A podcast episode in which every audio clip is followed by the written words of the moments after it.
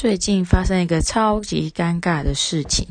就是我的前阵子是我的生日，然后我朋友却送了我一个之前我们之前本来要玩交换礼物的礼物，